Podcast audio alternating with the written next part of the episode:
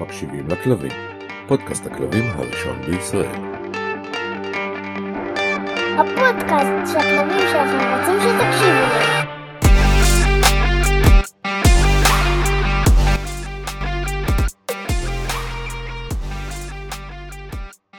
כן, יש תלונות? כן, יופי. אה. נהדר, אני שמח לשמוע. ברוכים הבאים לפרק נוסף של אה, מקשיבים לכלבים. שלום לחן שניידר. שלום שלום, מה. שלומך? ראית, גיוונתי פה את הסדר. אתה בלבלת את המערכת לגמרי, אני נכון. כמעט השארת אותי חסר מילים. הייתי בטוח שנועה הולכת לענות. אה, נועה, אני מקשיבה, הלו, מה העניינים? הכל טוב, מה שלומך? יופי. אה, בפרק הקודם, נכון? או בפרק הקודם קודם, לא זוכר, באחד הפרקים האחרונים, אה, לפני הפרק הזה, דיברנו על אה, איך מרגילים... אה, איך מרגילים אה, כלב לחתול, ויש לנו עדכונים מהחתולה שמתרגלת ומהכלבים וחתולים שמתרגלים אצל נועה. עדכונים מהשטח, כן. אני שמחה לבשר שזה לא לקח הרבה זמן. האמת שהחתולים קיבלו אותה יותר מהר מהכלבות. הכלבות כל הזמן עוד כזה רצו למשטר אותה ולהגיד לה איפה מותר לה להיות ואיפה אסור לה. וביין נורא רוצה לשחק איתה, אבל שתיהן מהבלות, אז הם לא בדיוק הבינו עדיין איך. אבל uh, החתולים uh, ממש סבבה, בקט uh, בפעם הראשונה שהוא פגש אותה כזה פנים מול פנים דרך השער, אז הוא עשה לה כזה נשיפות וקצת כזה אני גדול ואת קטנה, והיא עשתה לו חנדלח. בחיים לא ראיתי גורת חתולים עושה חנדלח כל כך יפה. מה זה אומר? אוזניים אחורה, והיא כולה כזה אני קטנה, אני קטנה, אל תרביץ לי. ואז הוא הסתכל עליה וכזה, טוב, טוב, בסדר, את יכולה לחיות. ואז היא הלכה, ואז הוא ויתר לה על למות באותו הרגע, והלך גם. ואז למחרת שהם נפגשו, אז היא רצה אליו ועשתה לו חנדלח ממש בפרצוף, כזה אהלן אהלן ואף לאף כזה. וזהו, והוא אמר, טוב, את פה, אז סבבה. ומאז הם חברים. ולוקי קצת יותר אה, פחדן, אז קצת יותר קשה לו איתה. הוא עדיין מדי פעם עושה לה נשיפות כאלה כשהיא מנסה לטפס לאיפה שהוא נמצא ולהתקרב לו לאוכל וכאלה דברים. אבל אה, הוא לא מרביץ לה, שזה מאוד יפה, והיא לא מתרגשת ממנו, שזה הכי יפה. והכלבות אה, לא מנסות לאכול אותה או לתפוס אותה, אז זה ממש אה, יפה. והיא והתינוקת אה, חברות הכי טובות בעולם, שזה פשוט הדבר הכי משעשע ומבדר ומחמם לב שאפשר לראות. וזהו, זה העדכון שלנו. יופי, זה היה עדכון חתולים קצר בפודקאסט על כלבים. אמ, ואנחנו נפתח בנושא שלנו היום אחרי שהתעדכנו, אה, והנושא הוא, אני חייב להפסיק עם ה-אה, אה, למה? אה, כי ה-אה הזה הוא לא אה. אה, קנדה, אה. אה? אה. זה לא אה, זה אה. זה אה שנתקעתי והמוח שלי במקום לשתוק חייב להוציא צלילים. ככה זה, אצל אנשים מסוימים. היום אנחנו נדבר על? על איך לבחור מאלף, או. ולפני שאנחנו נכנסים לאיך לבחור מאלף, ומה זה מאלף טוב, ואיך מתאימים את המאלף סלש מאלפת אה, אליכם, אה, וגם נון ביינרי וכל פרונאון אחר מתקבל, אנחנו כנראה נגיד בזכר, אז אה, מוזמנים להתמודד נא. שאלה. יצא לכם לפני שנכנסתם לתחום הזה לקרוא למאלף אליכם? לא, אני לא. בתחום מאז שאני ילדה. פתרתי את הבעיות שלי לבד. כן? לא, ממש לא. גם לא. אני- יצא לך לקרוא למאלף? אז כן, יצא לי לעבוד עם מאלפים, יצא לי לעבוד עם uh, מאלף בפעם הראשונה שהבאתי כלב, בהתחלה ממש, מאלף של משטרה, ואחרי. זה כמה שנים אחרי, כשכבר חיינו בתל אביב, יצא לי לעבוד עם עוד מאלף נוסף, גם פגישה אחת. Um, כנראה שזה לא סיפק את הסחורה, אז לא היה פגישה שנייה. והחוויות שלי הן לא, חו... לא חוויות חיוביות משני, ה... משני המקרים האלה. במקרה הראשון העבודה הייתה מאוד מאוד פיזית, ברמה, אני בטוח שכבר סיפרתי את זה, ברמת ה... הכלב היה על פלקסי, התרחק את החמישה מטר או ארבעה כמה שלא היה על הפלקסי, ואז הוא עף באוויר חזרה לאיפה שאנחנו ישבנו, והמשפט שנאמר לי זה פעם הבאה שהוא יתרחק תעשה את אותו דבר שוב והוא לא יתרחק ממך לעולם. אה, זה לא עבד. אם, אם מישהו מנסה, חושב לנסות את זה, זה לא עבד לי. זה ממש לא עבד, זה רק דפק את ההתחלה שלנו עם הכלב. אה, והמאלף השני הגיע למטרה אחת, החליט שהוא צריך להתעסק במטרה אחרת. סיימנו בזה ששמנו קולר דוקרנים על הכלב בפגישה הראשונה. ולימדו אותי איך אה, לתקן, אני עושה מרכאות, למי שלא שמע את זה בטונציה, אה, שזה אומר למשוך בקולר דוקרנים ולהכאיב לכלב כל פעם שהוא מתפרץ. רגע, לאיזה לאיזה מטרה הוא בא שהוא לא ענה עליה?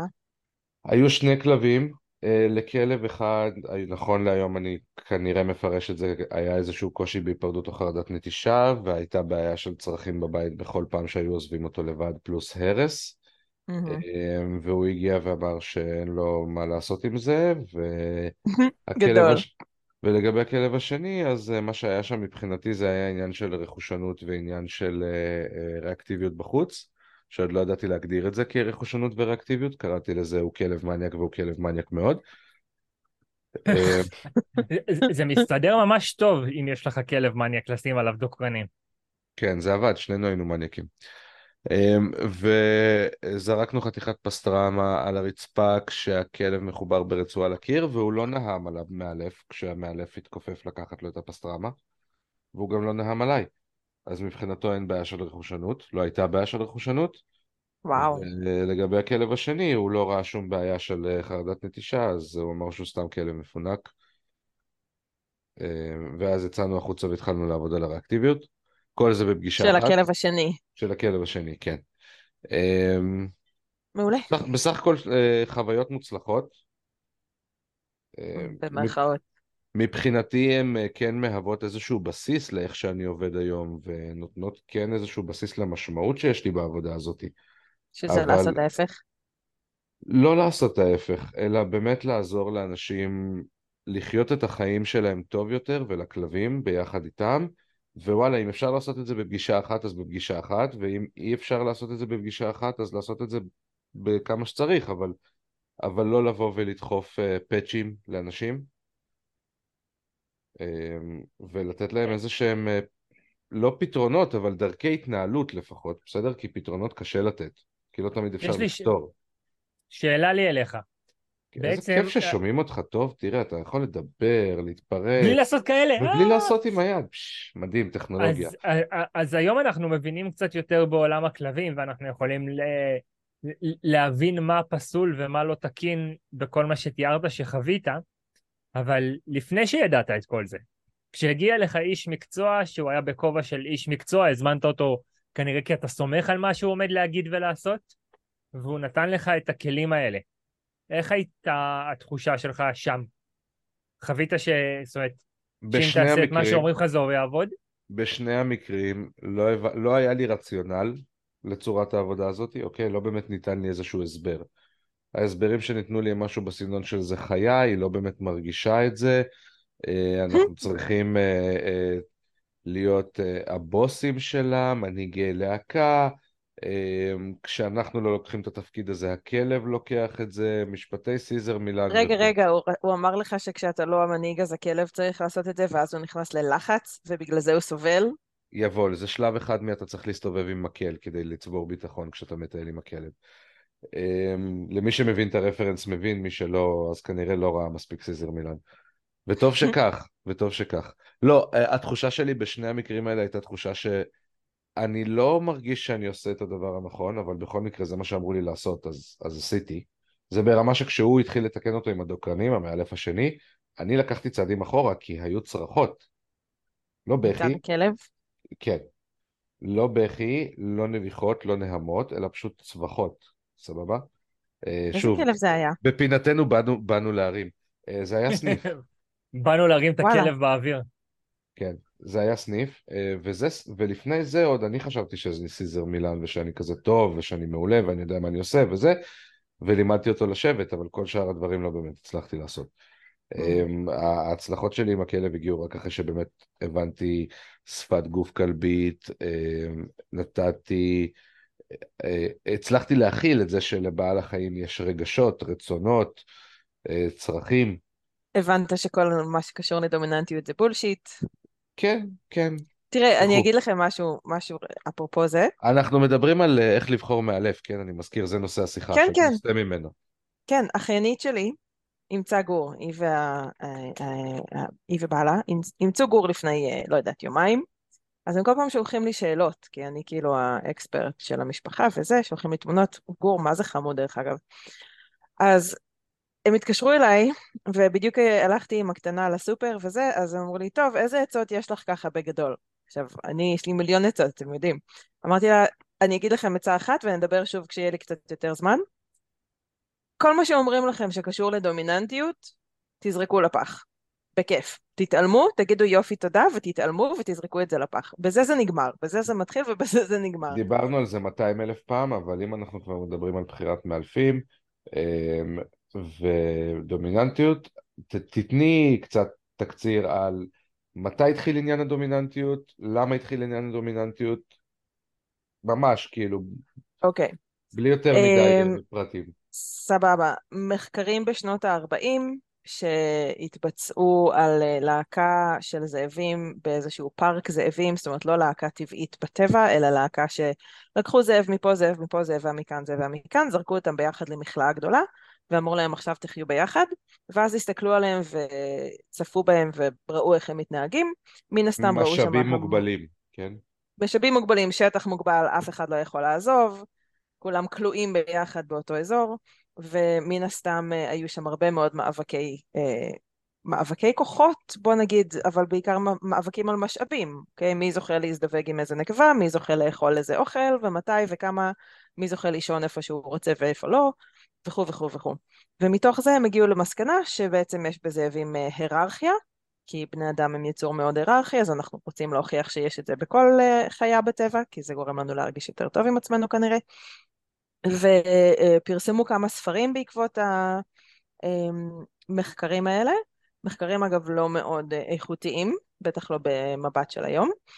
אמ, ובספרים תיארו את ה alpha wolf ו alpha female, alpha male וכל זה, ושהם השולטים בלהקה, הם אומרים לכל השאר מה לעשות ומה לא וכן הלאה. אחד החוקרים האלה היה דיוויד מיץ', והוא בשנות ה-70 כבר פרסם בעצם אמ, מאמר או נייר עמדה וחזר בו מכל הדיבור הזה של אלפא, כל העניין של יש אה, מנהיג ללהקה הזאת, כבר בשנות ה-70 של המאה הקודמת, הוא אמר עזבו את זה, זה לא היה רלוונטי, אנחנו טעינו.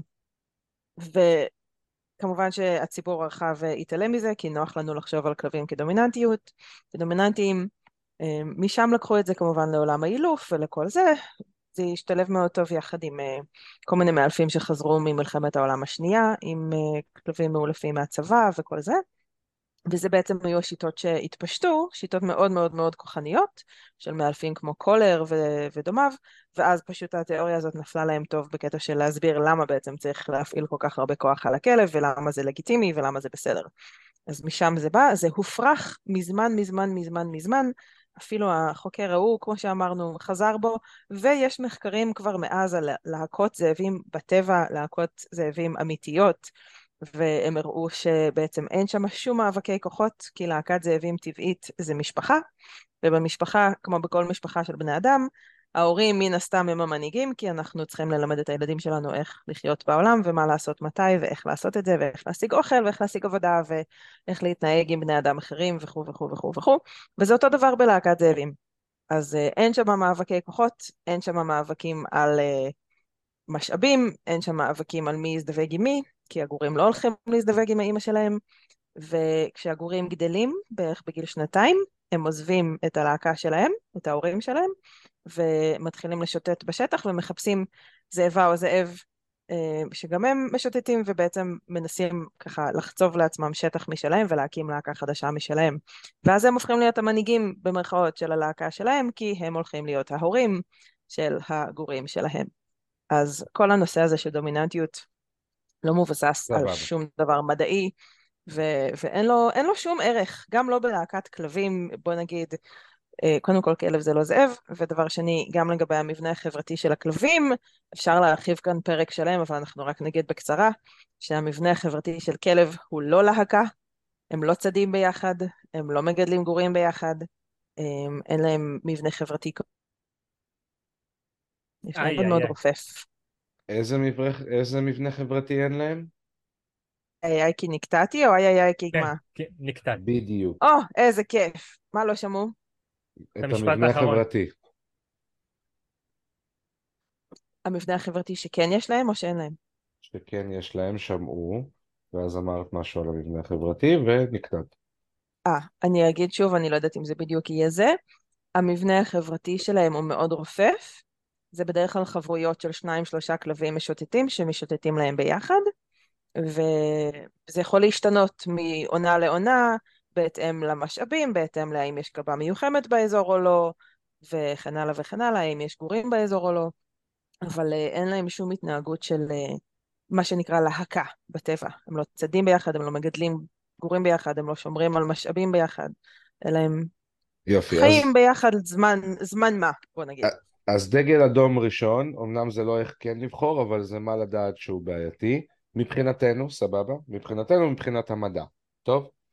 אה, דגל ראשון אדום זה כל אה, מאלף או אדם שמדבר איתכם על תיאוריית דומיננטיות, על מנהיג להקה, על זכר אלפא, על זה שצריך כוח כי ככה הם חיים בטבע וככה הם מתקשרים אחד עם השני, זה דגל אדום, זה לא נכון. כל מי שמשווה כלב לזאב, אפשר להוסיף לרשימה. אוקיי, אז עכשיו אני אהיה ה party pooper ואני אכנס פה רגע. לי עוד party. כמה, יש לי עוד כמה דברים ל, להגיד, אבל אני אשמור אותם להמשך. אמ, אצלנו, בבאר שבע, אמ, אני לא מצליח למצוא שום שם אחר למה שקורה לדבר הזה, ואני אקרא לזה להקת כלבים, שיש כמה וכמה וכמה להקות כלבים שמסתובבות בסביבה הטבעית שלהם, מה שנקרא אזור תעשייה, ונראה שהם מתפקדים כלהקה לכל דבר. זאת אומרת, הם זזים ביחד, מחפשים אוכל ביחד, מגנים ביחד, מגיבים ביחד, זזים, כאילו... אתה יכול לקרוא לזה להקה, סבבה? אפשר לקרוא לזה להקה, לצורך העניין. כל עוד זה לא מקושר לעניין הזכר אלפא ומנהיג להקה ו pack leader לא, אבל, אבל, זה. אבל יש זה מעניין התנהלות אותי... של משפחה, תקשיב, יש התנהלות של משפחה. ופה במקרה הזה יש פה אסופת כלבים, אתה מבין? יש אסופת כלבים שחיה ביחד כדי לשמור על עצמה, וכי כי ככה כנראה הם מצליחים לשרוד יותר בקלות, גם בגלל שהם רבים יותר, וגם בגלל שהם מצליחים אה, להשיג מזון בקלות יותר. אה, אני לא זוכר איפה קראתי את זה, ואני לא זוכר באיזה מקום בעולם, אבל מצאו שאותן להקות כלבים משוטטים איכשהו שולחות את הכלב הכי חמוד, סבבה, הכי חמוד בעינינו, לחפש, אה, לבקש אוכל מאנשים. אוי? הם כאלה חכמים. יכול להיות שזה שטות מוחלטת מה שאמרתי, אבל אני זוכר את זה בוודאות שקראתי איפשהו. אמ, לא יודע, כלבים הם מאוד חכמים והם לומדים לחיות ביחד. לשים את זה על להקה, אתה יודע, זה... זה אני זה- גם לא חושבת שאתה יכול להראות שבאמת אותם הכלבים נשארים ב- באסופה הזאת. חד משמעית לאורך לא. זמן. אה, חד משמעית לא. את זה אני, אני באמת אז לא זהו, יודע. אז זה בדיוק